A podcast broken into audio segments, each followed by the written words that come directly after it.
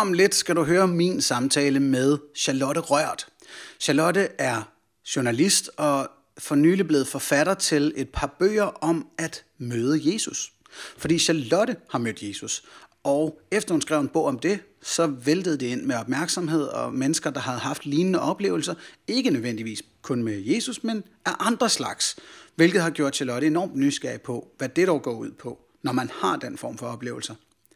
Det er jeg nemlig også, så derfor var det oplagt for os at tage den her snak, og, og jeg må advare dig, hvis du sidder og tænker, åh, nu skal vi bare lige høre Charlotte sætte Anders på plads, eller Anders sætte Charlotte på plads, at det bliver, det bliver ikke den form for verbal boksekamp. Det blev faktisk en ganske behagelig og nysgerrig samtale om mirakuløse oplevelser, eller hvad de nu er. Så god fornøjelse med Charlotte Rørt. Charlotte Rørt, velkommen i Hvad tror du selv? Tak. Og udtaler jeg dit efternavn rigtigt? Ja, det er jo ikke så svært. Der er bare et H med, og så, ellers er det bare rørt. Det kunne godt være, det var sådan rørt. Nej, nej, nej. Fordi, øh, og du er journalist og forfatter, og du har mødt Jesus, og det er det, vi skal ned i. Men først, hvad er det så for en form for kristen, du er nu? Jeg er bare kristen. Det er ikke noget med grundviansk eller bla bla? Nej, altså jeg tror, hvis man skal sige noget, så øh, ser jeg jo, man har jo en, en tro som sådan, sådan lidt selvoptaget, ikke? Man har et forhold til sin tro, man har et forhold til den Gud, man tror på. Og det er jo sådan lidt lodret forhold. Og så har man det andet, hvor man er med i en eller anden form for fællesskab. Og, og det er jo det fællesskab, du gerne vil have mig til at sætte en kasse rundt om. Øhm, Ja. Og der er jeg, jeg er medlem af Folkekirken, og jeg kommer i en folkekirke. Jeg tror, hvis man skal se sådan, hvis jeg nu for eksempel laver den her øvelse og siger, hvor vil jeg have det rigtig fedt? Altså, hvor vil jeg virkelig kunne sige, om her hører jeg bare til? Så er det sådan i år 435, sådan lidt efter Jesus er død, og så tulle rundt der, og så gå der og finde ud af, ej, hvad var det egentlig, han sagde, og hvad mener han egentlig med det, og hvordan skal vi leve med det, og sådan noget. Altså hele den der undersøgelse, udforskning, øh, det er der, jeg er mest tilpas. Okay, så det er en, en spørgende kristendom, lyder det til. Ja, jeg har ikke så meget behov for de der kasser der, øh, men det kan du godt kalde det, ja. Mm. Ja. Hvordan var den religionen i dit barndomshjem? Ingen. Var det stri- stringent øh, ateistisk, Nej. eller bare ligeglad? Nej, ingen religion. Altså, heller ikke, altså, der er heller ikke noget teist i det. Der er hverken ateist eller noget. Der er ikke nogen... Jeg er opdraget sådan det, man kan kalde et klassisk kulturkristen hjem, hvor alle i min familie også længere tilbage har været medlem af Folkekirken, men ikke aktive kirkegængere, men, øh, men kulturkristne, altså respekt for den kultur og en anerkendelse af den kultur, men ikke taget det på, som, på sig mm. som noget personligt ansvar og forholde sig til en personlig tro eller egentlig sidde og diskutere det. Jeg er ikke konfirmeret, for eksempel. Jeg har jo gået i skole i 70'erne, jeg er født i 62. Og jeg har jo gået på Bandotteskolen, som er sådan en privat, venstreorienteret elite socialistskole. Og der i 70'erne, der, jamen, der blev man bare ikke konfirmeret. Der var en i de to, altså i mit, på mit niveau, eller mere hedder det min årgang, ikke? Ej, som blev ja. konfirmeret. Jeg Så bliver det var helt bare- misundelig, når du sidder og fortæller det. Ja, ja, men det var ikke... Altså, det var heller ikke et ateistisk miljø, det var bare ikke noget, man diskuterede. Altså, det var Mm. slet ikke på dagsordenen. Og så Nå, var jamen- det jo en, et dybt marxistisk miljø, ikke? Så opium er som udgang, altså, hvad hedder det, religion er som udgangspunkt opium for folket, og længere, længere er den ikke. Altså, der var ikke så meget, der var ikke så meget samtale om det. Så det vil Mm. sige, der var heller ikke nysgerrighed på det. Der var ikke nogen udforskning af det. Ja. Og det er jo egentlig, hvor man tænker sådan, altså, uanset hvad man mener om religion, så er det en mangel, at man ikke i en skolesammenhæng får talt om det og får reflekteret over det og få undersøgt, jamen, hvorfor er så mange mennesker religiøse? Hvorfor er så mange medlemmer af Folkekirken? Altså, at man også som ung får taget de der samtaler der. Og det, Så det gjorde vi ikke. Altså, det blev fuldstændig sådan gemt væk. Altså. Så det var simpelthen som om, at analysen var færdig? Ja, ja, den var lukket ned. Okay. Og fordi grund til at jeg er misundelig, det er fordi, altså, det var også en total non-faktor i mit barndomshjem og i skolegang, men ja. Alle blev konfirmeret. Ja. Fordi det skulle man jo bare. Jo, men hvis Øh. man havde været vågen, altså nu mine børn er også konfirmeret, og det, det gav der nogle helt vildt fede diskussioner og samtaler, og også dem imellem, og også mellem, i, altså i klassen, og med læreren, og med, og med præsten og sådan noget. Jeg oplevede det der som, hold op, jeg var da godt nok gået glip af nogle samtaler der. Altså, Okay. Nå, men så, ja, fordi øh, dine børn, blev de konfirmeret, før du havde de her oplevelser med at møde Jesus? Ja, Okay, ja. Så hvad tænkte du dengang, da de skulle konfirmeres Jamen, jeg synes, at, tro? at, jeg synes at for at tage stilling til noget, så skal man vide noget om det. Altså mm. længere er den ikke. Så jeg synes, det var fint, at de lærte noget om det. Altså. Ja. Nå, men, og hvad synes du var skægt ved samtalerne og sådan ved perspektiverne?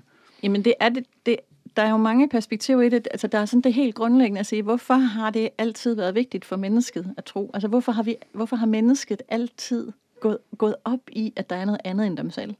Hvorfor har vi, øh, siger vi, altså hvorfor har menneskeheden lavet bygget pyramider, bygget Stonehenge, øh, bygget Alastena, øh, lavet, brugt utrolig mange timer på noget, som de selv har kaldt helligt, øh, i stedet for bare at gå ud og finde noget mere mad.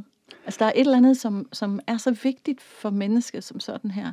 Og det synes jeg jo er rigtig vigtigt at undersøge. Hvad er det? Mm. Og, øh, og det var nogle af de tanker, nogle af de samtaler, vi havde der. Og så var der jo også nogle af samtalerne, som var sådan meget konkrete, altså hvor, hvor, øh, hvor meget er det sandt, det der står i Bibelen, og hvordan blev jorden skabt. Altså alle de her sådan konkret, den konkrete læsning af Bibelen, som de jo også havde til diskussion henne hos, øh, præsten, og, og, og så også efterfølgende i deres klasser. Ja. Så alle de diskussioner og de samtaler, som jeg tror, at stort set alle familier, hvor der har været debatløsende børn, der er blevet konfirmeret, de har haft. Så hvad, hvad betød det for din øh, indstilling til kristendommen, da dine børn blev konfirmeret? Jamen, den har hele tiden været sådan, så jeg har synes, at det var godt at være medlem af Folkekirken.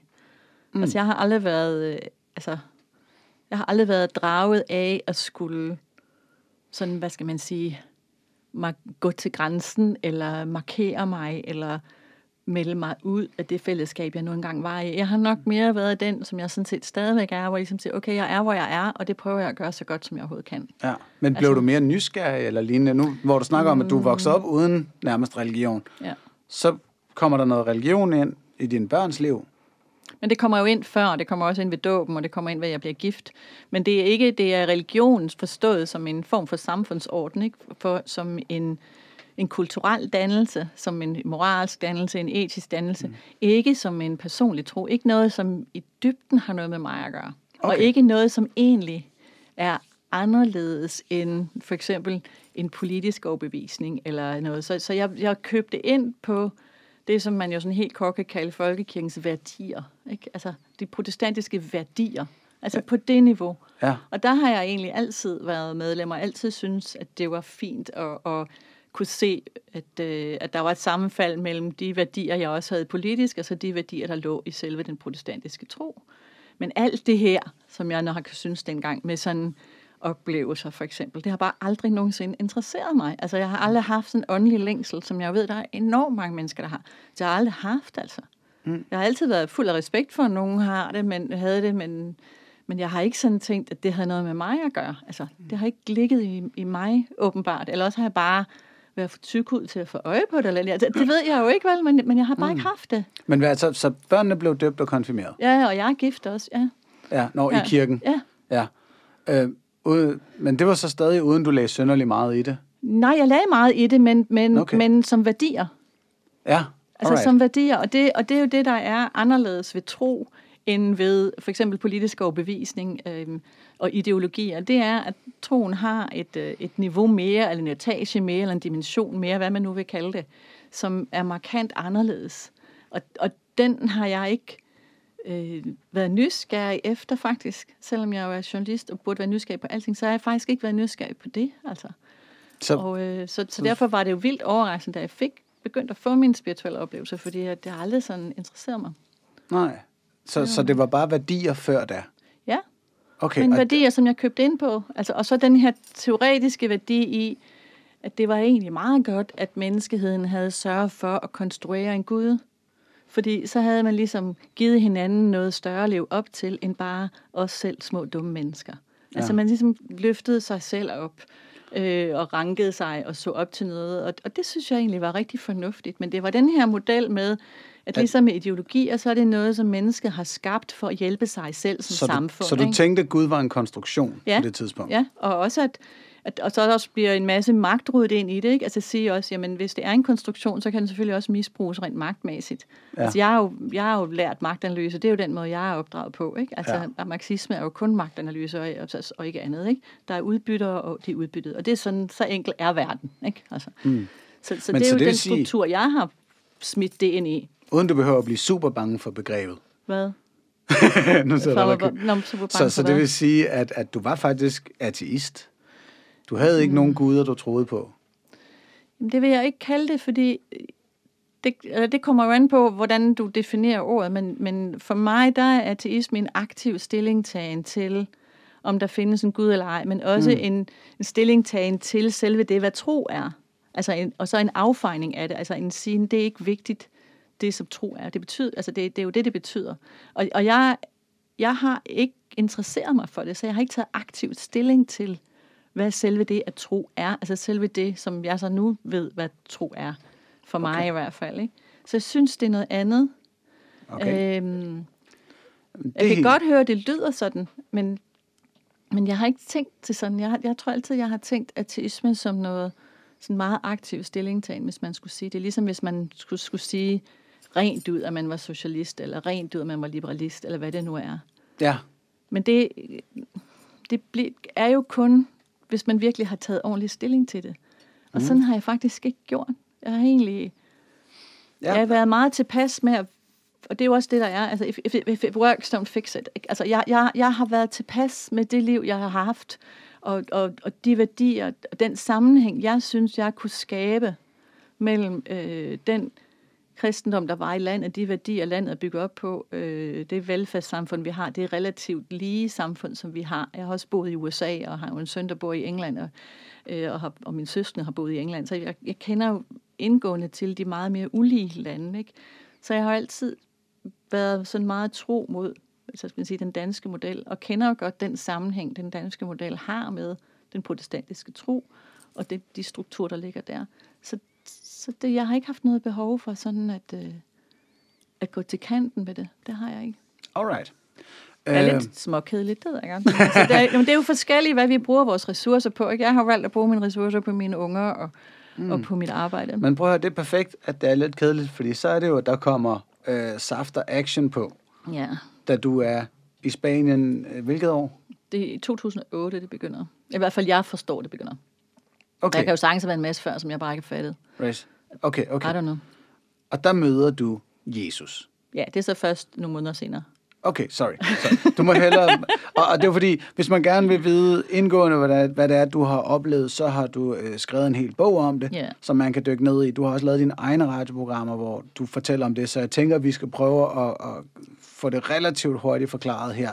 At du har flere forskellige syn, oplevelser. Jeg har halvandet år, hvor der sådan vælter en massiv række af alle mulige forskellige spirituelle oplevelser ned over mig og, og nogen vil kalde det forløb et, øh, et kundalini-rejsning eller kundalini-awakening, altså hvis man, hvis man tager de begreber, som bliver brugt i tantra-religionen, hvor de er blevet beskrevet meget indgående, altså de fysiske reaktioner og formen eller fasongen eller arten af syn. Øh, og det er også det sted, hvor det er beskrevet mest detaljeret.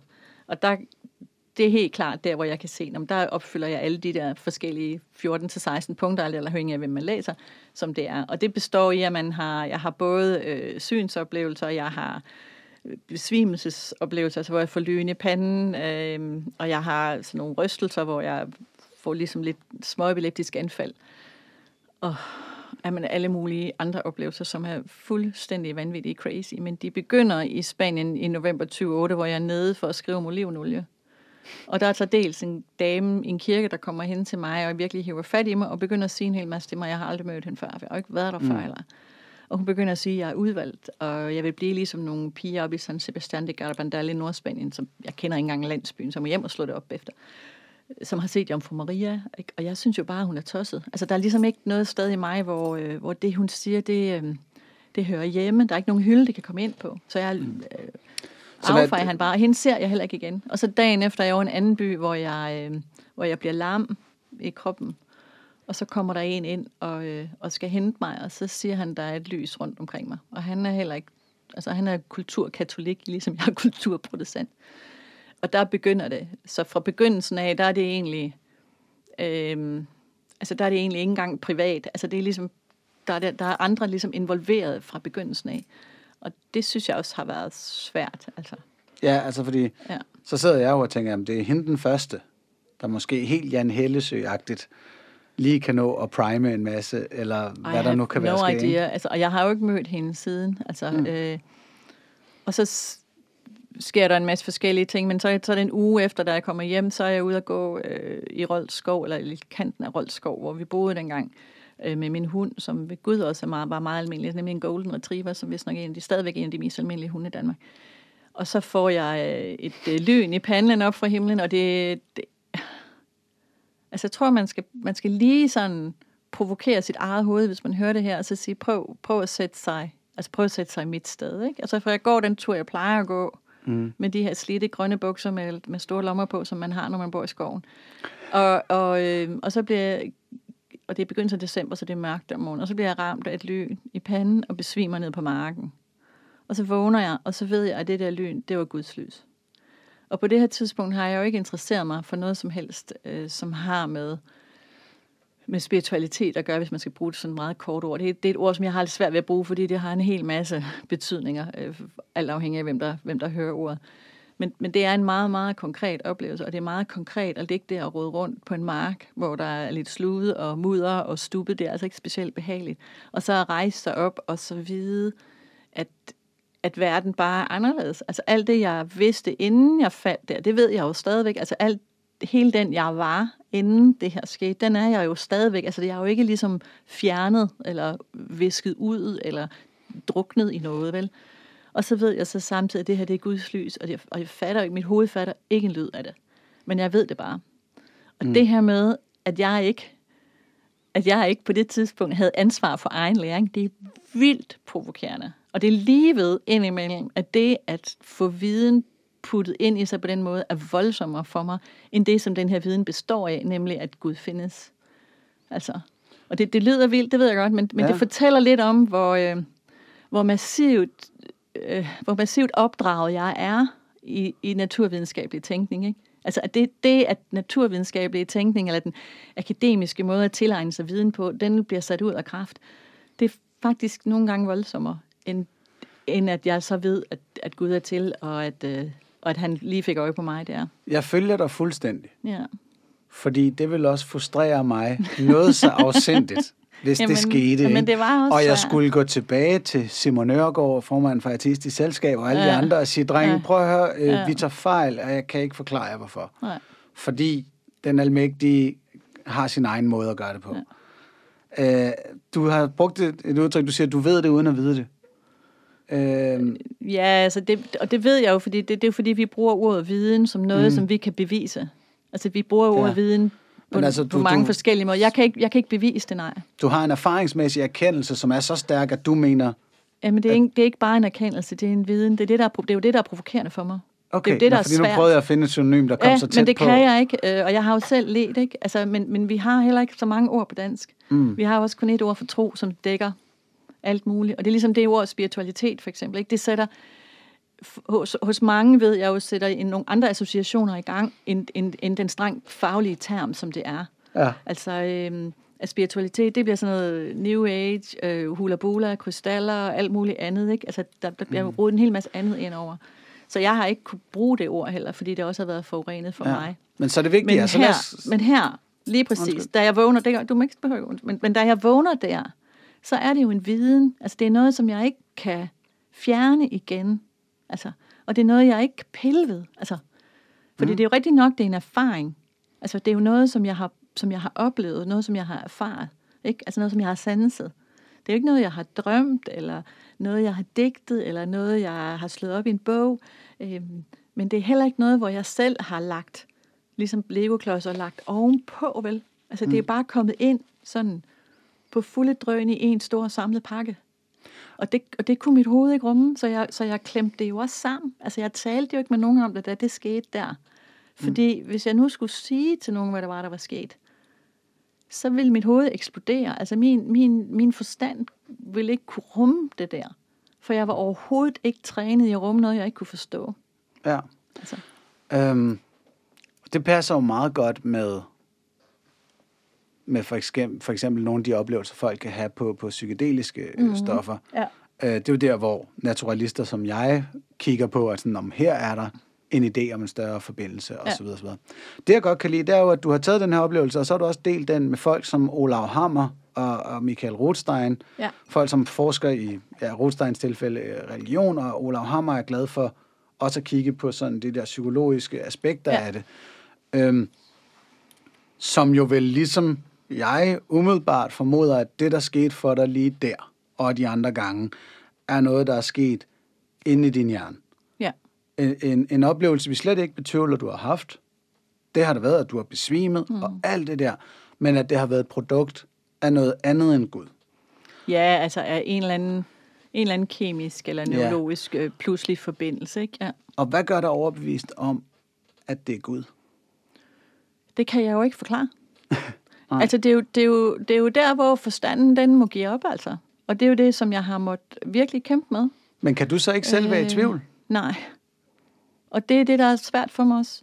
At, øh, at jeg er ikke noget absolut menneske. Altså, jeg er så lidt fundamentalistisk anlagt, som man kan være. Fundamentalistisk betyder jo at være absolut og være, mm. altså være, hvad skal man sige, stående fast i et. Og det er jeg bare ikke. Jeg er sådan en, som, jamen jeg ved, jeg kan have tvivl om, hvorvidt jeg skal tage øring på om morgenen eller ej, eller hvilken shampoo. Altså, det, det er helt en sådan fuldstændig åndssvag ting. Jamen, det, der, øh, der og, følger jeg dig ja, fuldstændig. Og det, og Alt det, er til forhandling. Ja, øh, og det... Øh, og jeg, og jeg er virkelig, virkelig opdraget til det med, med ansvar for egen læring. Altså jeg er virkelig hårdt skole i hele tiden at tage stilling til, hvad kommer ind i mig. Ikke? Altså hvad, hvad tager jeg for gode varer? Og den opdragelse er jo blevet underbygget af at være journalist. Ikke? Jeg har jo været erhvervsjournalist i rigtig mange år, sådan rimelig hardcore. Og øh, alt, er ligesom, alt skal ligesom hele tiden vejes ikke? Og, og undersøges, og, og, og jeg skal sige god for det, før det ligesom får lov at sidde fast i mig. Ikke? Altså. Ja. Og her, der blev alt det der bypasset. Og det var, altså det var vildt provokerende. Altså, og jeg synes, jeg synes, den der forstandsmæssige del har været det sværeste. Altså, jeg har aldrig brugt min forstand så meget, som siden jeg fik den der oplevelse og de efterfølgende. Altså, min forstand har simpelthen bare været på overarbejde. Fordi det kan ikke begribes med, med, det, med det begrebsapparat, jeg havde lært. Altså, jeg skulle simpelthen prøve at finde ud af, om hvis jeg nu går helt nøgen til det her, altså, fordi jeg havde ikke noget at gå ind i det med. Altså, jeg havde ikke nogen redskaber til at sætte det på plads. Jeg havde ikke, noget, ikke nogen reol til det. Hvad så? Altså, hvis nu går ind i det med journalistens øjne og observerer og følger med og tænker øh, og bruger min forstand undervejs, hvad sker der så? Ja. Altså, hvad er det så? Og det er det, jeg gjorde, og, og, og det jeg, den måde, jeg blev nødt til at gøre det på, fordi det var så voldsomt, var jo at gøre det lidt mindre i begyndelsen. Altså, den oplevelse med lyset der, som var lige bag ved mit eget hjem. Det vil sige, at jeg kunne se hjem på sådan, vi boede på sådan en hvidkalket bundegård, ikke? Altså, det kunne ikke være mere almindeligt og mere sådan jordbunden, vel? Mm. Altså, og, og det var sådan min daglige rutine. Og, der, så der, og, der, var, og det var ikke et tidspunkt i mit liv, hvor jeg var overhovedet i krise, og, om, eller, eller på jagt, eller, eller særlig undersøgende i forhold til min egen tro, eller mit eget liv, eller noget som helst. Der var ikke nogen som helst grund til det, der det skulle ske. Altså, mange andre, nu har jeg jo undersøgt meget med oplevelser, ikke? og researchet sindssygt meget, og, og langt de fleste, der får oplevelser, de får dem jo på et eller andet tidspunkt, hvor de, hvor, hvor de er i krise. Ikke? Altså nærdødsoplevelser har vi jo alle ja. sammen hørt om. Ikke? Øhm, så de får på, på et tidspunkt, hvor man kan sige, de, de har måske et behov for det i, i en eller anden grad. Altså behov for noget trøst, eller behov for noget håb, eller nogen beder lige frem Gud om, om vejledning til, hvad de skal lave. Altså, giv mig et kald, eller hvad. Altså, det, så, de, så de på en eller anden måde har taget nogle skridt ud i det først. Øh, det er så en anden snak, om man kan det og det der, men, Nej, men, men det, det havde jeg bare slet, ikke, det havde jeg bare slet ikke gjort, vel? Perspektiv med an. Så jeg har slet ikke gjort det. Og derfor brugte jeg jo også lang tid på at finde ud af, hvordan i verden skal jeg leve med det her, fordi mm. jeg var ikke ligesom forberedt på det, som, som, øh, som mange andre er.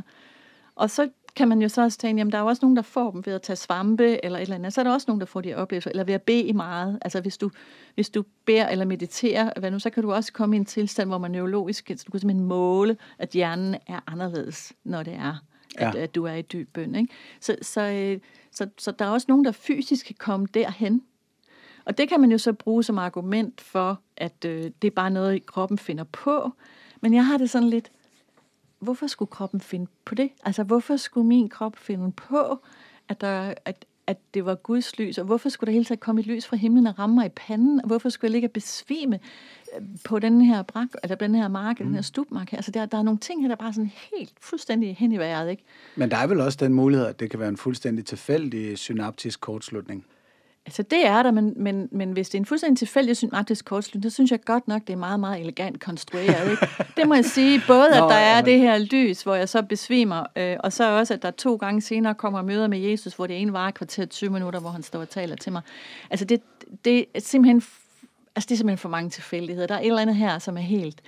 som er helt ubegribeligt, mm. altså. Okay, og, og, og, vi skal endelig have snakken, og jeg synes ja. faktisk, det vi, det vi skal prøve at gøre nu, det er at sige, jamen, der, jeg har mit Ja. naturalistiske perspektiv på det, og du har dit, og vi kan, jeg tror, Ja. vi kan sagtens dykke meget langt ned i det, Ja. uden at vi overhovedet behøver at belyse uenigheden. Nå, Men, der, Omkring, omkring, øh, men, men, men i virkeligheden er der jo ikke noget at være uenige om, fordi der er jo ikke nogen af os, der kan bevise noget. Vel? Det er jo det, der er Nej, så netop. vildt morsomt ved, og så vildt ikke morsomt, men så vildt dragende ved at tale om tro, og, ved at, og, og i virkeligheden ikke engang tro, men ved at tale om oplevelser. Altså fordi mm. hvis, du, hvis man nu bliver i at tale om oplevelserne, og det, det er sådan noget, jeg har sagt til rigtig mange af mine foredrag, hvis nu vi bliver i at tale om oplevelser, altså hvis nu bare bliver med den ramme, så kan vi jo på onsdag blive uvenner over, hvor de kommer fra. Men Ja. vi behøver ikke at tale om, hvor de kommer fra, for der er ingen af os, der alligevel kan bevise det. Yes. Så, så hvis vi bliver at tale om oplevelserne, og så øh, hvad de indeholder og sådan noget, og så kan man gå videre til, jamen, hvordan, hvad gør de ved os, hvad er det, der sidder tilbage i os, når vi har haft oplevelserne, og så kan man gå videre til, jamen, hvordan lever vi med dem, og så kommer, så Yes. kommer de her skridt med, at man har behov for at leve et fællesskab med dem, Men og så jeg er håber, det, der jeg håber det, du ikke? kan leve med, at jeg engang imellem vil kigge lidt på, hvor de dog vil kunne være kommet fra. Men, men ellers, at vi taler Altså, om det gør oplevelsen. du fuldstændig, som du vil. Altså, jeg har jo hørt alting. Altså, jeg mener, nu har jeg jo stillet mig op i det her spotlys i... Mm. Altså, det er snart seks, det er seks år siden, at bogen kom, ikke? Altså, januar 15. Så, så øhm, Ja. jeg tror ikke, der er noget, jeg ikke har hørt, Anders. Um, det er så fint. Fedt, fordi så... også det, jeg kommer med, det er bare lægemands hypotisering øh, på, i, i den samme dur, som Olav Hammer nok vil komme med, at, ja. Ja. at jamen, der er et eller andet form for småepileptisk, eller whatever, Men det der er lige jo sker. undersøgt, ja. Ja, um, og, og så bliver det sat ind i den kontekst, som din erfaring og, og hjerne kan sætte den ind i. det Jamen, vil være det- mit bud, men det er heller ikke det vigtige. Det, er- det Nej, men det, der bare er så interessant, og det var også det, jeg talte med Olav om, øhm, det er jo det her med, at jeg, havde, jeg har, den historie, jeg har i mig, øhm, er jo den historie, som alle danskere har. Altså, ikke? Ja. Mit, mit bibelkundskab er selvfølgelig rimelig pænt, fordi jeg er sådan en rimelig dannet menneske og journalist, og man ved, altså det ved du også, man ved, man ved egentlig sådan et rimeligt niveau om alting. Man er ikke ekspert på noget, men man er bare smart hurtigt til at sætte sig ind i noget, men meget er jo også ud af hovedet igen. Ikke? Men, men der, er, der er rimelig meget inde i bolden. Ikke? Mhm. Og, øhm, og jeg har det sådan, jeg har ikke på noget tidspunkt, på daværende tidspunkt, læst om det her med, at der kan komme lys op fra himlen. Ikke andet end I mødte mig på Cassiopeia, hvor der er sådan et papskilt med Søvs, der står der, eller sådan en paplyn, ikke, hvor han står og kommer ned. Det er en gammel dansk film. Ja, som den min reference havde jeg Nej, men heller det har du ikke. Men min mor har set den ni gange, og det er sådan en, alle over 80, de kan den udenad. Ikke? Og det, den har jeg set som barn, og ellers har jeg ikke noget forhold til de to år Guds lys. Mm. Det er først øh, året efter, jeg læser, øh, Anne-Lise Marstrand Jørgensen skrev en bog om en, en, en nonne, som levede for cirka 1000 år siden, Hildegard af Bingen, som beskriver sådan en oplevelse fuldstændig magen til min. Og Paulus-oplevelsen minder også om den, og selvfølgelig kender jeg til Paulus-oplevelsen som en af de disciple, som først skrev efter Jesus, for det er sådan, han har ikke mødt Jesus, men han har skrevet en rigtig stor del af det nye testamente, og, og har en oplevelse, hvor han bliver væltet til jorden af et, af et, et lyn, og så bagefter så tror han så på Jesus. Men før det har han været en, der slog kristne ihjel. Og den fortælling så, kendte du godt. Jamen, den kender alle jo. Det er jo en, en Det gør jeg faktisk ikke. Nej, men, men hvis du var blevet konfirmeret, så har du i hvert fald lært den. Så den er et eller andet sted inde i dig. Ah, ja, så, ja, så jeg har du. lykkeligt så du, glemt den. Ja, så du ja. har fået den præsenteret, ligesom du har fået præsenteret Noah og så videre, ikke også? Og Ja. Noahs ark, og, altså, og Jonas ind i valens bu. Altså, der er jo nogle af de der historier, som bare ligger et eller andet sted derinde, som vi har hørt øh, som børn, ikke? Eller i en julekalender, eller et eller andet, ikke? Ja. Så, så, så jeg har ikke, hvis det skulle være den der tilfældighed, som, som Olav også taler om, og sådan, så det bare er et, sådan et mini-epileptisk anfald, og så kommer den her historie ind i mit hoved om Gud, der sidder oppe i himlen og smider et lyn ned. Altså, jeg synes for mig, at det er sådan en fuldstændig absurd konstruktion. Altså, det er sådan helt, hvor jeg tænker, ej, altså der er godt nok mange led, der skal passe sammen op i hovedet, og hvorfor at de led, der skal passe sammen op i mit hoved, hvorfor er de helt magen til nogle led, som er passet sammen i nogle andre menneskers hoveder for 1000 år siden, og 500 år siden, og 2000 år siden. Altså, så er det da lige så fantastisk. Altså, så kan man lige så godt kalde den fælles erfaring for, for Gud, hvis det endelig er, at man skal gøre det. Mm, Men ja. ja. Olav sagde til mig, da jeg snakkede med ham, at nu ikke for lige, at jeg skal dissekere Olav, men, men øhm, at, at han har bare ikke brug for mere forklaring, end at det er tilfældigt. Mm. Altså, og det kan jeg da sagtens følge, at han siger, at han har ikke behov for at vide, at der er mere forklaring i det. Altså, han har ikke behov for, for mere. Og, og så siger det har jeg, fordi jeg kan mærke, at det her det er noget andet, end det, som jeg ellers har har erfaret. Altså, jeg kan mærke, der er et eller andet andet. Og, og, og det, der er andet, det er det, der er i en efter oplevelsen. Jeg Ja. plejer ikke at være fuld af kærlighed, når jeg har lært noget nyt. Altså, det gør jeg sammen ikke. I'm sorry. Altså, jeg plejer at være glad og begejstret. Men jeg plejer ikke at have en følelse af, hold nu op, jeg er virkelig elsket. Og, det er jo Ja. der, det begynder at blive rigtig interessant. Ja, der er den nemlig spændende. Ja. Og jeg har lige lavet en note, som vi kommer tilbage til. Men Ja. det, du blev gladere efter de her oplevelser. Helt du anderledes. snakker om. Ja. Hvor- Hvorfor? Er der mere mening med det hele? Er der et formål nu? Altså, jeg kan jo ikke svare på, hvorfor. Altså, det er jo det, der er problemet.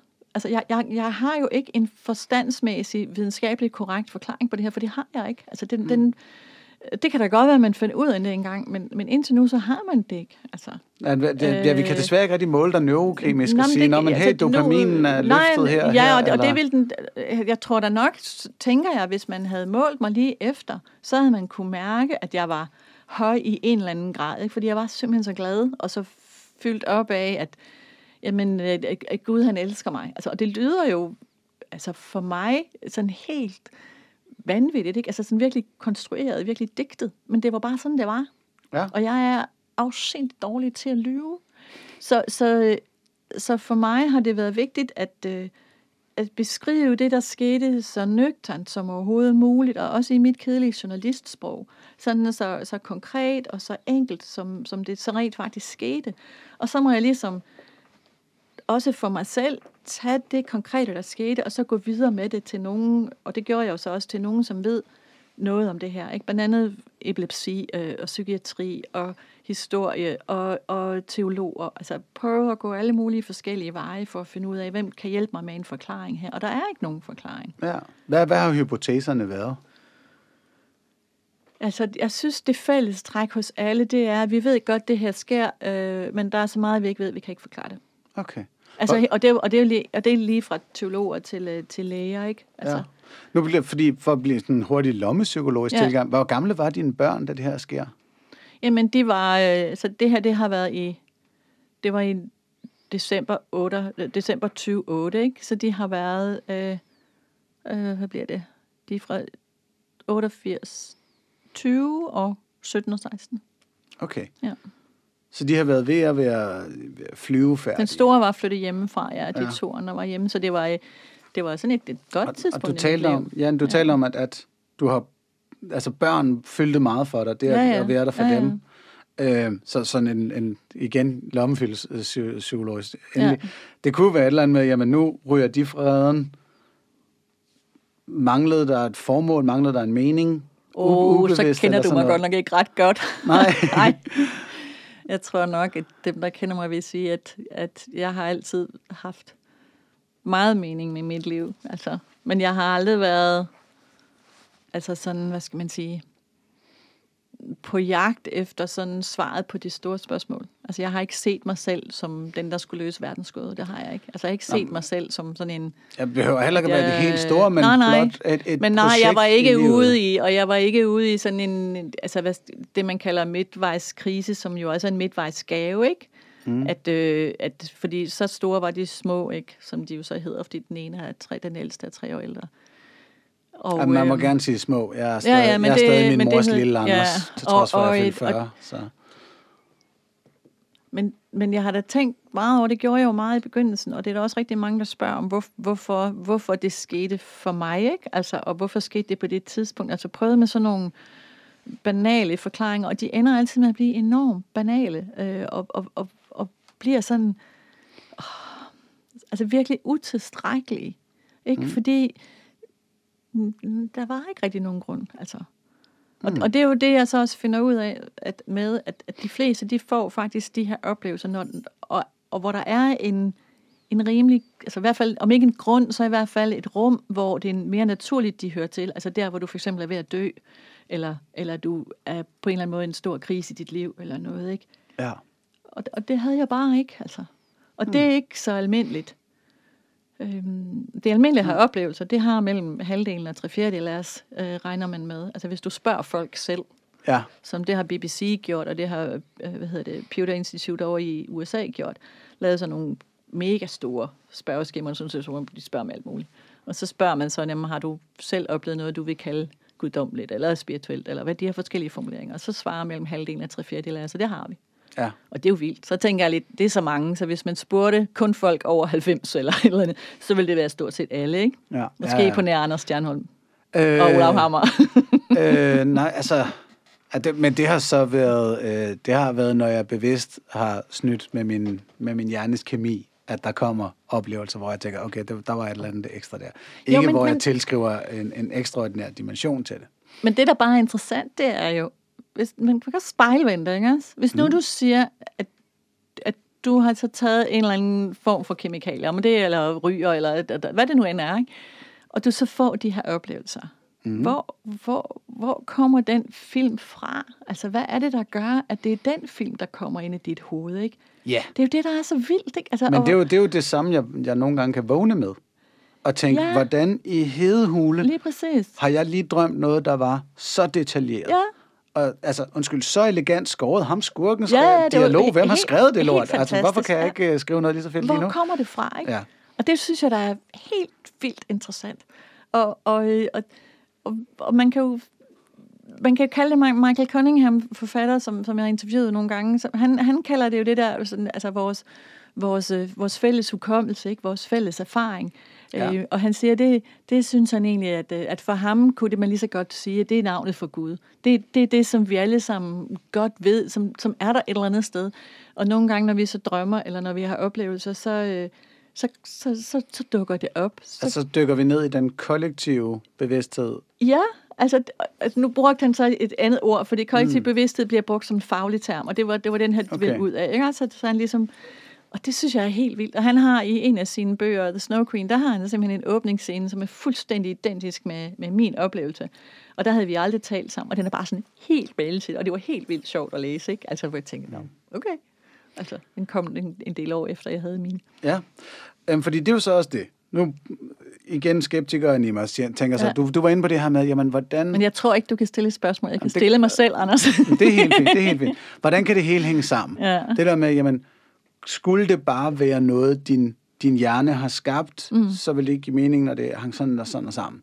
Så kan jeg jo ikke lade være med at tænke, jamen, hvis jeg var Gud, ja. ja. og nu, vi kan ikke i sidste ende forstå Guds Nej. logik, fordi den er over vores og alt det der. Men jeg ønsker at bringe noget inspiration til mine følgere, mine, mine, mine, skabelser, mine skabninger. ja. Så er det her en meget forvirrende kommunikationsform, han benytter sig af.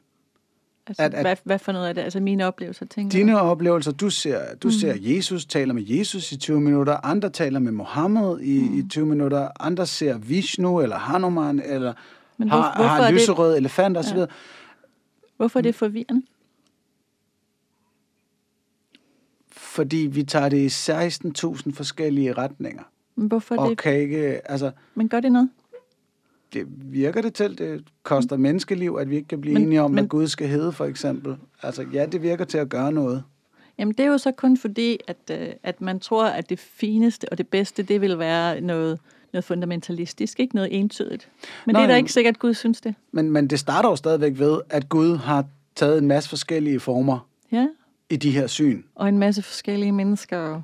Hvilket han vel godt ved er med til at, at lægge grobund for konflikter imellem Jamen, hvor, sine børn. jamen, det er jeg bare slet ikke enig i. Altså, dels så kan jeg ikke rigtig sætte mig i Guds sted. Altså, det kan, det kan mm. mit hoved simpelthen ikke finde ud af. Men, men hvis jeg prøver så langt, som jeg kan, så synes jeg, at det er meget enkelt. Altså, at øh, når jeg undersøger de her oplevelser, og jeg har lige i parentes bemærket ikke undersøgt de sorte oplevelser, som jeg tror, der er meget endnu mere tabu omkring, hvis man har haft dem. Hvad de sorte oplevelser? Altså folk har skrevet lidt til mig om nogle oplevelser, hvor de har oplevet noget djævelsk og sådan noget. Men det har jeg ikke undersøgt, så det ved jeg ingenting om.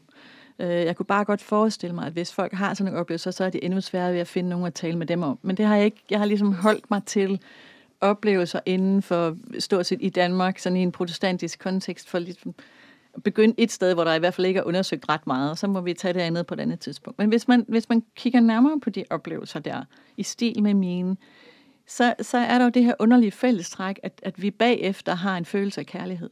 Og det er virkelig, virkelig mærkeligt, fordi det, det, det har ikke noget at gøre med den diskussion, vi kan have på onsdag om, hvor de kommer fra. Altså det, den følelse af kærlighed, den kommer også fra hos folk, som, som ikke mener, de kommer fra Gud, som mener, mm. at de kommer et andet sted fra. De har stadigvæk den her oplevelse af, af dyb forundring, dyb kærlighed, øh, både at de selv er elsket, og at de elsker. Det ligger Bag, faktisk... det, ligger, det ligger ligesom bagefter. Altså det er det, det, som oplevelsen efterlader spor, eller, hvad du, eller rest, eller hvad, Ja, følelse, den- eller en- whatever du En vil form kalde. for neurokemiske tømmermænd. Ja, det kan du, altså hvis du skal bruge den...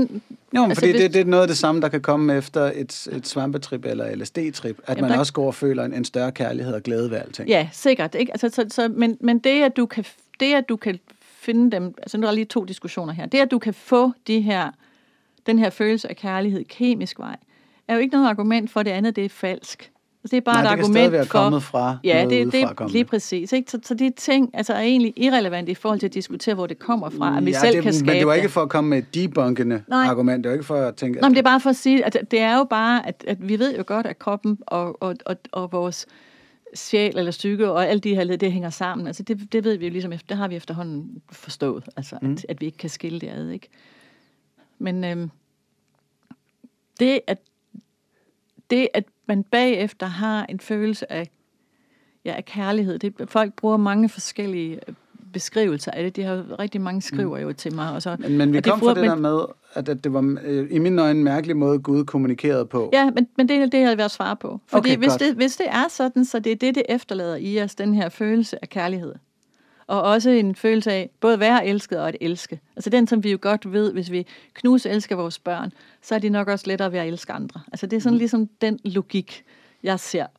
Øhm, hvis det er sådan, så er det jo sådan set virkelig lige meget, hvad folk oplever. Fordi det, de går videre med, den måde, de kan leve deres liv bagefter på, vil være med større kærlighed end før. Det er der i hvert fald en chance for. Og, og, og, sådan, og den logik kan man jo så se og sige, jamen så er det jo lige meget, hvad for en slags oplevelse folk får, eller som Gud sender ned som påmindelse.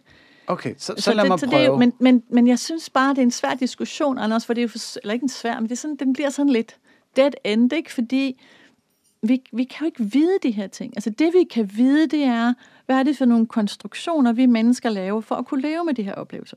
Mm. Altså, og, og, og de konstruktioner, vi laver, der er mange af dem, det er jo religion, og det er jo noget, mennesket konstruerer. Det er jo det fællesskab, vi laver for at kunne leve med den forbindelse, som rigtig mange mennesker synes, de har med noget guddommeligt. Så laver vi jo nogle, nogle fællesskabskonstruktioner, som så hedder religion eller kirke. Vi bruger lidt forskellige ord om det samme og blander det hele lidt sammen.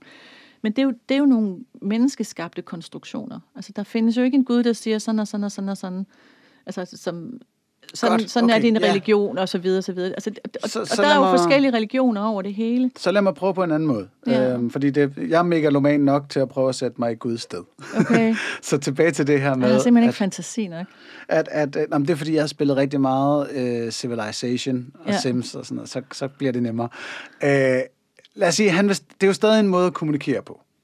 Ja. Og lad os sige, at det er fordi, ja, mit første, mit første tankeeksperiment var en meget konkret guddom, der ligesom ønsker at sige, her er mine hensigter med menneskeeksistensen, kære Ja. venner. Ja. Og, og hvorfor skulle det så blive alle de her forskellige billeder? Hvorfor skulle det være med forskellige følelser, at nogen har sorte oplevelser, nogen har kærlighedsoplevelser som dine, ja. nogen har måske bare dybt frustrerende oplevelser. Øhm, så lad os i stedet sige, at det er en langt, mindre, langt mere abstrakt guddom. At den her, som Jordan B. Peterson nævner, en a priori princip i universet, mm. som vi stadigvæk slet ikke er i nærheden af at fagne, men har forsøgt gennem det religiøse sprog i flere tusind år, at få en eller anden idé om. At det er det princip, der har kontaktet dig. Mindre, mere eller mindre bevidst sågar, og kontakter alle mulige andre mennesker med alle mulige andre syner. Fordi du har jo også ligesom nævnt, at, at ja, du mødte, du mødte hvide, vestlige Jesus, Ja. Fordi det er den, du har, øh, og det, det Det giver er også... den, jeg forstår. Ja, ja ikke? Og, og det er på samme måde, som Jodie Foster i Contact møder sin far. Ja, Ja, Beklager, ja, ja, at jeg spoiler ja. filmen for folk, der ikke har set den. Men stadig at den her kraft så kommer til os på den her utroligt svære måde at fagne.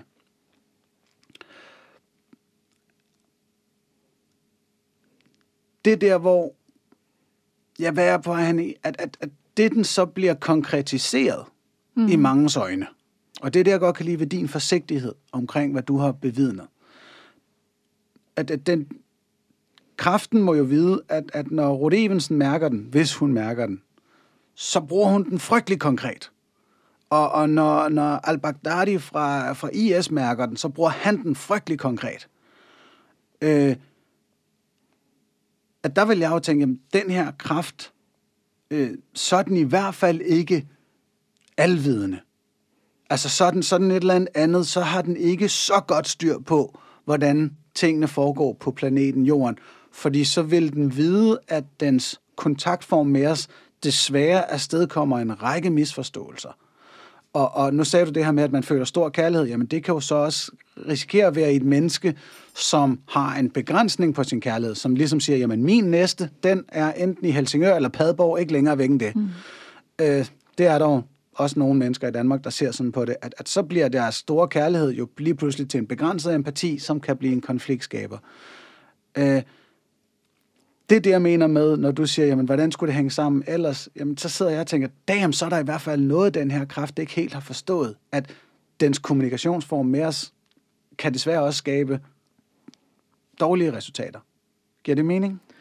Fordi nu endte jeg uden et spørgsmål. Nej, nej, men, men, men det giver jo mening med den måde at opføre mening på, som, som vi har lært, ikke? Altså, mm. vi har jo, vi, det eneste, vi ligesom kan forestille os om, om en kraft eller en magt, det er bare en forstørrelse af det, som vi kender. Altså, at Gud er bare som en, øh, som en kæmpe stor præsident, altså, ikke? Eller, Jamen, eller det, ligesom- majestat, ligesom, ikke? Altså, det ikke det, jeg satte mig ud over her? Øh, nej, fordi det er jo det her med, at, at, at hvis, hvis man har magt, så er man sådan, så er man bestemmeren. Altså, så er man ligesom, mm. hvis, man, hvis man er den store kraft, så er man den, der, ja, så er man den, der bestemmer. Altså, det, det er ligesom, det, det er vores fantasi på en måde rækker til. Min fantasi er ikke specielt stor, men, men jeg, jeg er jo virkelig blevet provokeret på den nu med, med de oplevelser. Ikke? Altså, min forstand er blevet virkelig provokeret på det. Og der, hvor, hvor jeg kan mærke, at, at, øh, at det at det støder på for mig, det er, at, at den opfattelse af, hvad Gud er, den harmonerer overhovedet ikke med de oplevelser, jeg har haft. Den går direkte clinch med det.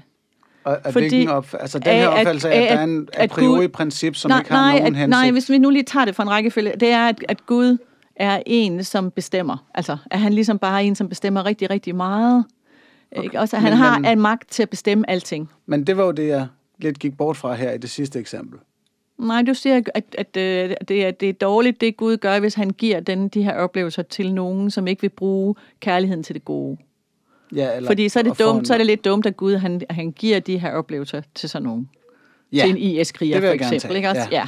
Og det, det, det, jeg, den logik er jo helt, selvfølgelig er det da dumt, hvis, hvis det er sådan Gud er. Men altså, jeg, jeg kan bare ikke se, at det er sådan Gud er. Jeg, jeg, kan, ikke, jeg kan ikke se, at Gud bare i gåsøjne er en, en, en, en stor præsident, forstået på den måde, at han er en forstørrelse af det, som vi kender som et menneske med meget magt. Altså, mm. Der tror jeg, at, øh, at vi gør at vi gør os selv klogere, end vi er. Altså, at vi ligesom, det her med Gud, det ligger bare ud over det, vi kan forstå. Fordi i det øjeblik, at vi kan forstå det, så er han jo en konstruktion, vi har været med til. Så, så er han inden for vores begrebsramme. Okay, okay. Nogle gange for at hjælpe mig selv, altså for ligesom at selv at få lidt ro op i mit hoved, så, så, så har jeg jo en sætning om, at Gud er, og vi mennesker gør. Altså det er sådan ligesom noget, der... Så får jeg en lille smule olie på vandene her, så, så er der lidt, øh, lidt ro på. Ikke?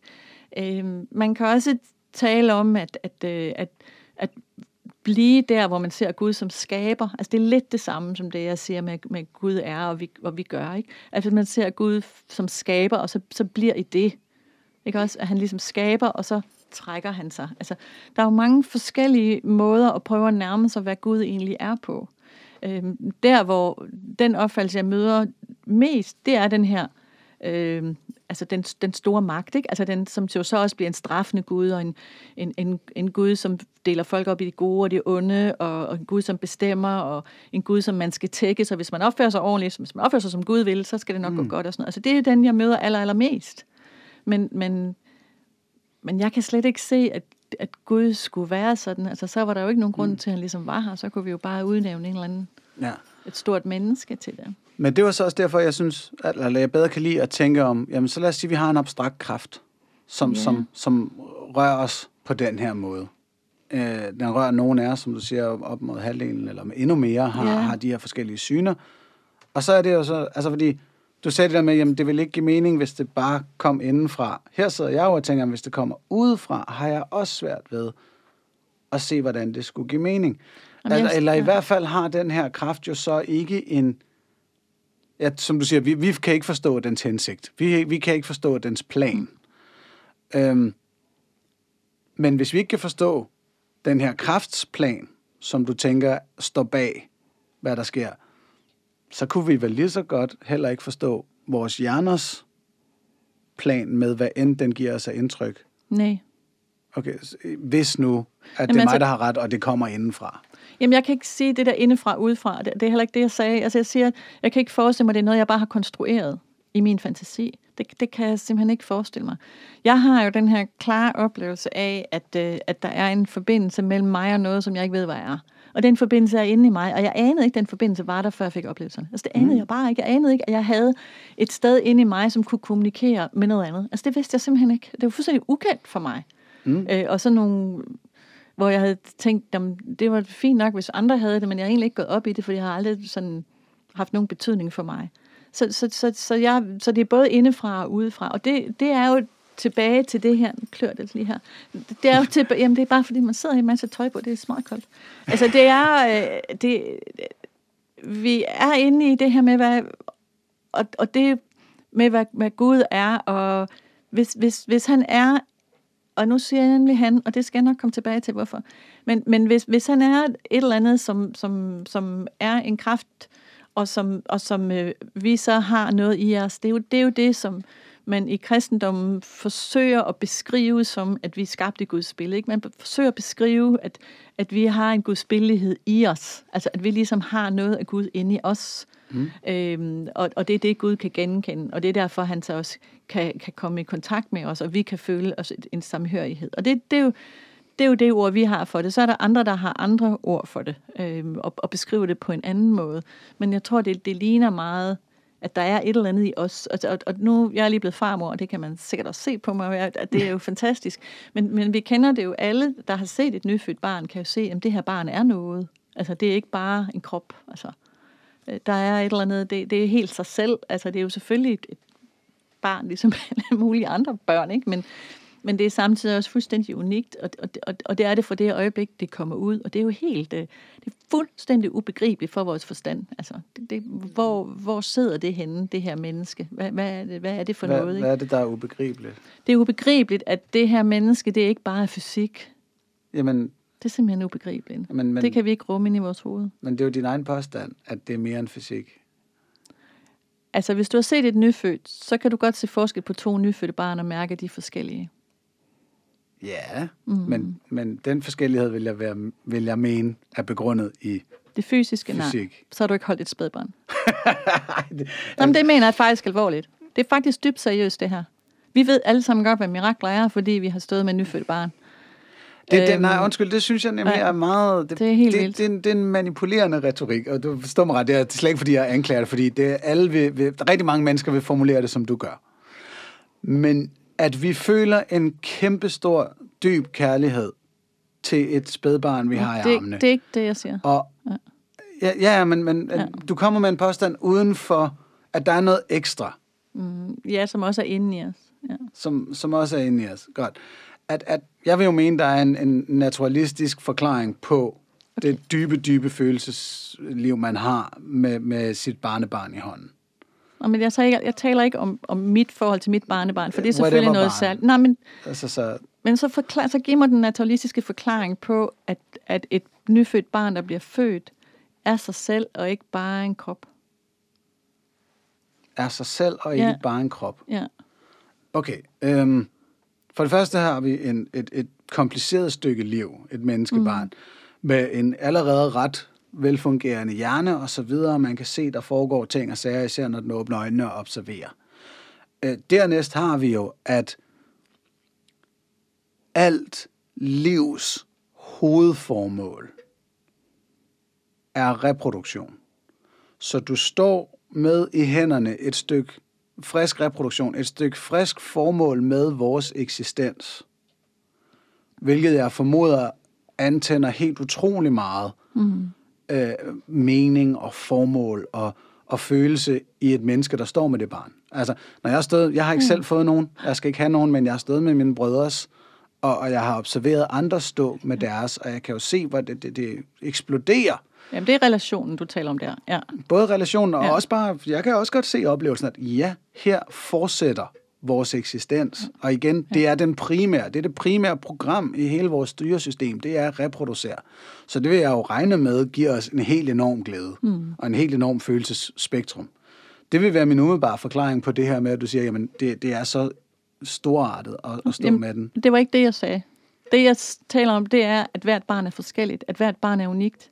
Ja. Fordi det, du taler om der, det er jo, det er jo meget logisk. Altså selvfølgelig har vi det da sådan. Okay, altså, jamen, men deres unikhed at, at, vil jeg jo... Det er fordi, at jeg tænkte, det ville være for reduktionistisk at sige, jamen selvfølgelig står man med to stykker unik DNA.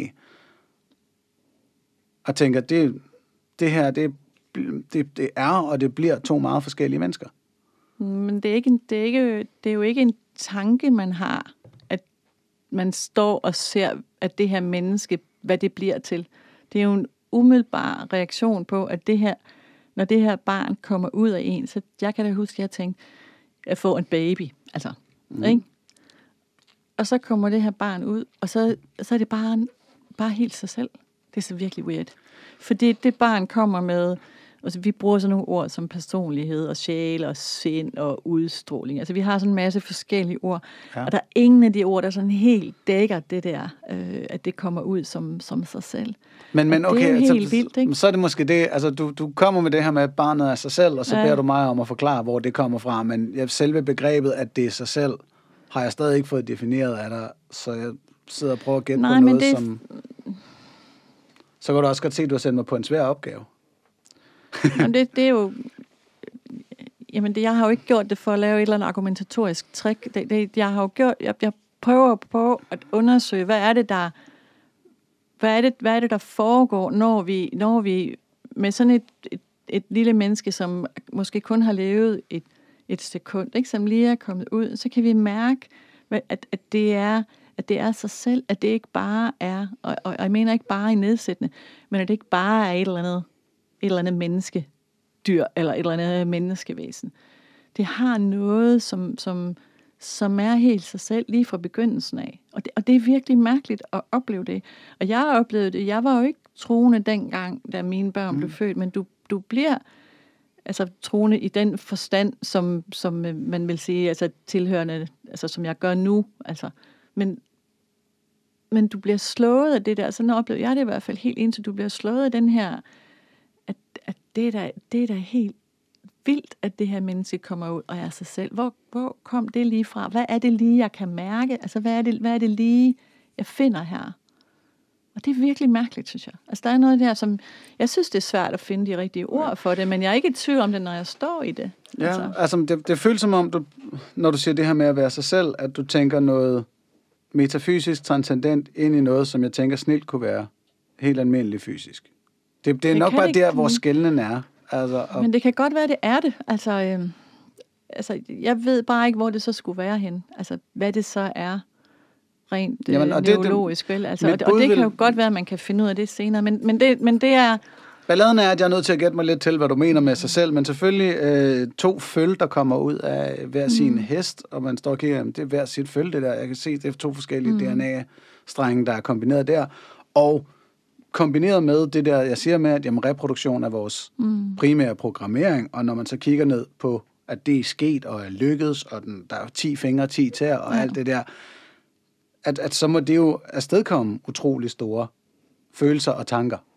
Det er ja. blandt den her med, at det her barn er sig selv, som du formulerer ja, det. men det kan sagtens være, at det er sådan for nogen. Det er lidt ligesom det her med, at, at, at nogen har måske ikke brug for mere end at konstatere, at det er sådan, det er. Og, og nogle af os, vi er måske så wired på en anden måde, at, øh, at vi på et tidspunkt i vores liv begynder at undersøge nogle andre ting. Altså også foranledet for eksempel de her oplevelser. Jeg, jeg har jo ikke ligesom lagt en plan for, at, mi, at min forstand skulle bruges på andet end journalistik øh, om, om aktuelle emner. Vel? Altså, jeg har jo ikke sådan lavet en karriereplan for, at nu skulle jeg have de her oplevelser og begynde at undersøge tro, begynde at undersøge Gud, begynde at undersøge Jesus, begynde at undersøge, hvad det vil sige at tro. Mm. Øhm, det havde jeg jo ikke tænkt mig, og, så, og det bliver jeg jo så kastet ud i, og det undersøger jeg jo stadigvæk. Altså på den måde, der Så behovet kom efter oplevelserne? Ja, for det var jo helt et felt, jeg ikke havde undersøgt før, og som jeg ikke havde haft nogen interesse i. Og jeg tænker, hvis ikke man måske selv har den interesse i det, så, det, så synes man måske, så, så har man, og det var noget af det, som jeg synes var så interessant ved at tale med Olav Hammer, det er det der med, jamen han har egentlig ikke behov for at undersøge det. Altså han har ikke behov for at udforske det her, og det har jeg, fordi jeg har stået i de her konkrete oplevelser så mange gange, øh, og også, så er jeg jo så også efterhånden blevet nysgerrig på det på andres vegne, fordi der er så mange, der skriver, og, og så mange, der henvender sig. Så, så det bliver sådan ikke bare lige min egen nysgerrighed, ikke? Så hvor langt er du, øh, så hvor langt er du kommet i undersøgelsen? Hvad vil du i dag sige er dit, er dit bedste bud på, hvad der er foregået? Med mine oplevelser. Dine oplevelser og alle andres. Jeg tænker altså, om, om det, ja, altså det her Altså, a priori princip, hvis vi skulle komme tilbage til den der abstrakte form for guddom, er der noget som helst, vi kan udlede omkring den, øh, med alle de oplevelser, du har indsamlet nu? Altså jeg synes, at der, hvor, hvor, hvor jeg bedst kan, hvad skal man sige, lave en ramme for det, eller en reol ind i mit hoved, det, det handler om, at det er kommunikation. Og så, og så kan man jo ikke andet grine, vel, fordi jeg er journalist, ikke? så selvfølgelig synes konen, at det er kommunikation. Ikke? Altså, det er jo, mm. Men det fortæller jo også lidt om, at, at det er svært øh, Øh, for mig i hvert fald, at tænke ret meget længere ud, end de baner, som jeg har fået lagt. Altså, det er jo også blevet tydeligt for mig, når, når jeg har arbejdet med det her, hvor, hvor meget det har det dominerer mit, min, hvad skal man sige, mine jernbaneskinner af tankevirksomhed, at jeg er vokset op i Danmark, øh, i de årtier, jeg er vokset op i. Jeg har den baggrund, jeg har, øh, de samtaler med mine forældre, med mine kammerater, med mine lærere, sådan noget, som jeg har, læser de bøger, som jeg har.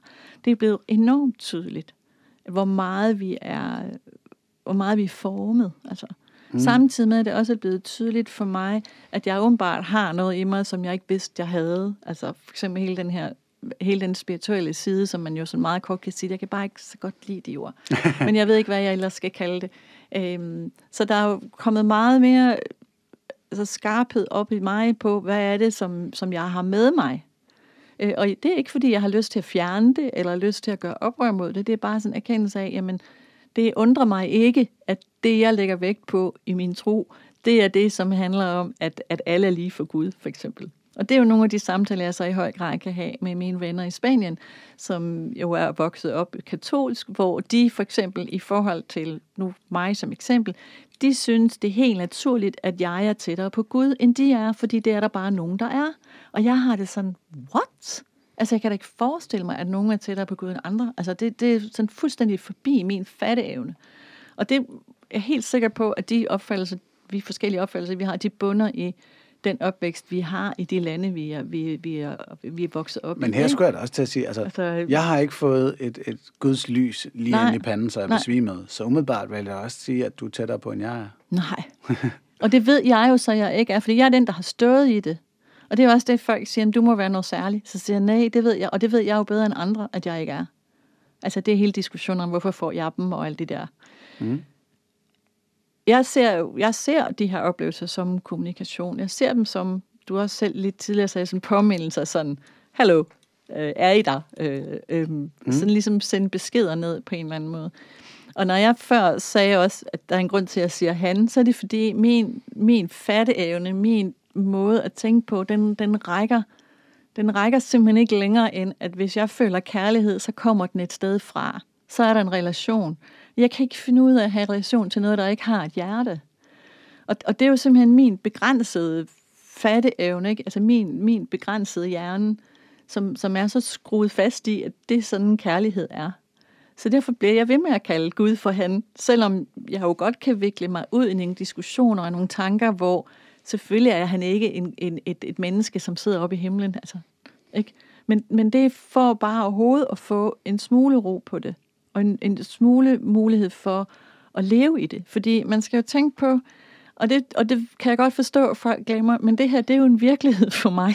Altså, det er jo ikke en, jeg sidder jo ikke og læser en bog om at være besvimet på marken bagved, hvor jeg boede. Øh, eller sidder og læser en bog om, at Jesus har stået foran mig og talt til mig. Det er jo min virkelighed. Og, og, øh, og det er nogle gange øh, anstrengende for mit hoved at skulle blive ved med at have det som en virkelighed. Altså, og, og jeg, jeg forstår nemlig rigtig godt dem, der gerne vil dissekere det og, og, og, og, og gøre det til noget andet, til noget konstruktion, men det er det bare ikke, når jeg er i det. Ja. Og det er den, der bliver svær. Nogle af dem, der skriver til mig, skriver også, øh, en skrev engang, at det føles mere virkeligt end virkeligheden. Og det kunne jeg bare rigtig godt genkende.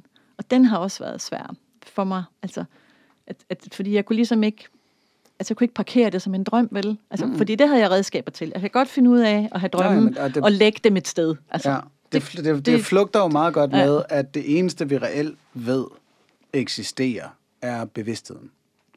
Så eftersom ja, at din, din oplevelse, den er sket i bevidstheden, øh, det her interview foregår i bevidstheden, mm. så jeg kan fuldt ud forstå, hvis det kan føles mere virkeligt end virkeligheden, mm. at have de her oplevelser.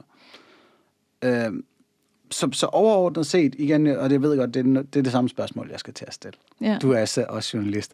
Øh, så hvad tænker du er den, de, de overordnede erfaringer, du kan bringe videre fra alle de her oplevelser, du har indsamlet og, og hørt fra?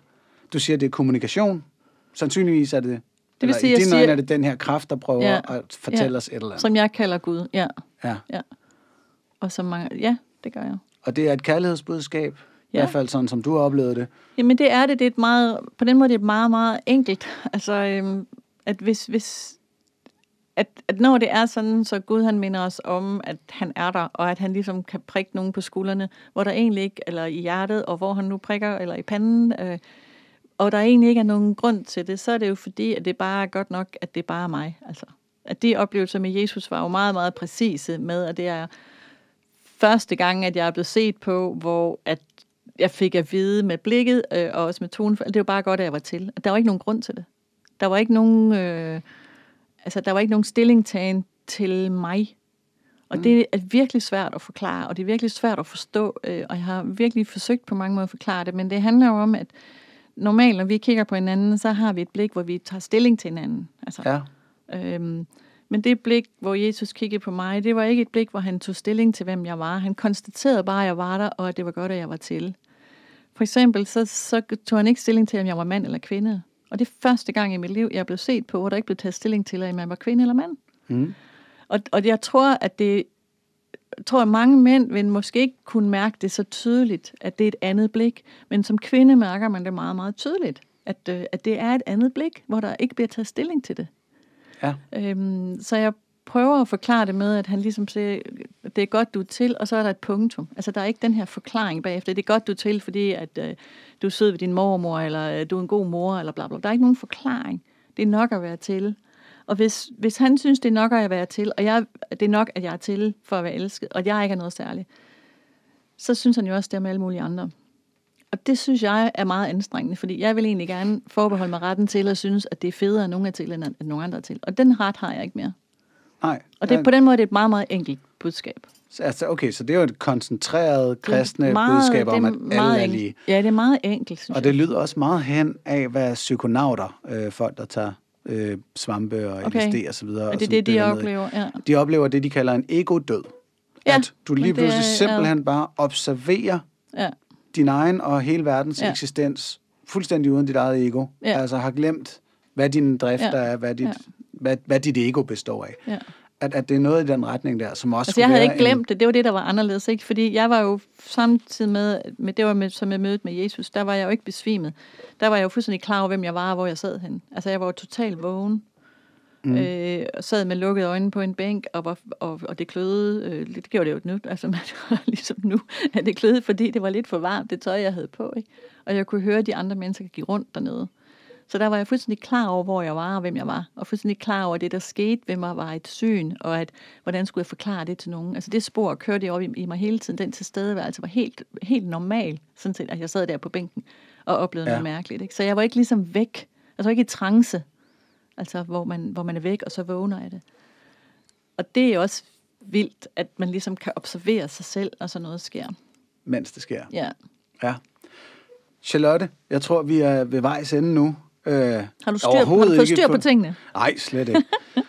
og jeg kan også høre på dig, at det her det er en livslang rejse for Ja, dig det at dykke videre Ja, ned i. ja. Øh, Øhm, og jeg, jeg vil tusind tak, fordi at du vil dele nogle af de her betragtninger og, og høre på, på mine spørgsmål, som du sikkert har hørt mange gange før, som du, du nævnte. Ej, dine spørgsmål er helt unikke. Den er du bedt om. Den er du bedt om. Ja, ja. Uh, godt fedtet. Tusind tak skal du have. og øh, ja, folk kan jo nemt finde dig ved lige at google Ja, ja, og se bøgerne, hvis de, de vil dykke ned i de mere konkrete detaljer ja. af dine oplevelser. Det kan også lånes på bibler og sådan noget. Der er ikke nogen grund til at, at købe dem, hvis det er. det er så sødt. så. Ja. Der er al mulig grund til at købe dem. Åh, oh, no, no, no.